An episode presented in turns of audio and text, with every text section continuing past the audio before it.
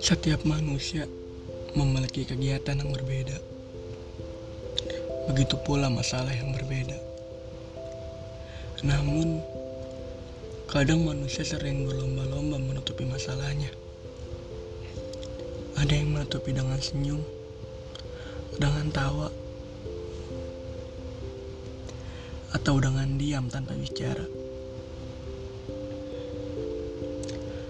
Jarang dari manusia untuk bercerita tentang masalahnya.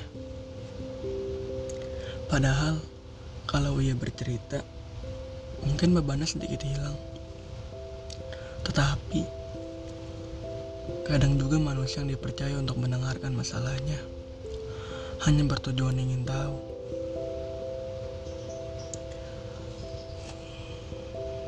Bukan meringankan atau memberi solusi.